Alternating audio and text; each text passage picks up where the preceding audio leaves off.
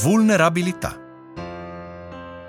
Quando parliamo di vulnerabilità di una persona, di un animale o di una pianta, ci riferiamo alla sua incapacità di sopravvivere negli ambienti che lo circondano.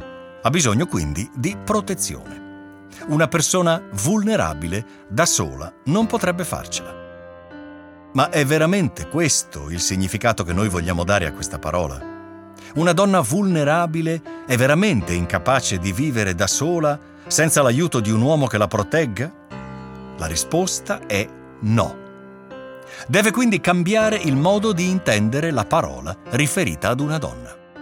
Una donna vulnerabile, riferito all'ambito medico, ma non solo, non è una donna debole, eccessivamente fragile, ma è nel significato semplice della parola, più esposta a certi fattori di rischio.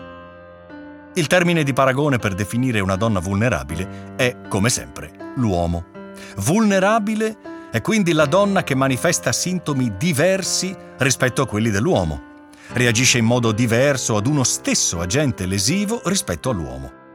Non si può spiegare questo fenomeno dicendo che la donna è più vulnerabile rispetto all'uomo, ma bisogna necessariamente rendersi conto che di fronte ad uno stesso agente lesivo, la donna e l'uomo hanno due risposte diverse, che devono essere studiate e conosciute entrambe per scagionare eventuali inconvenienti.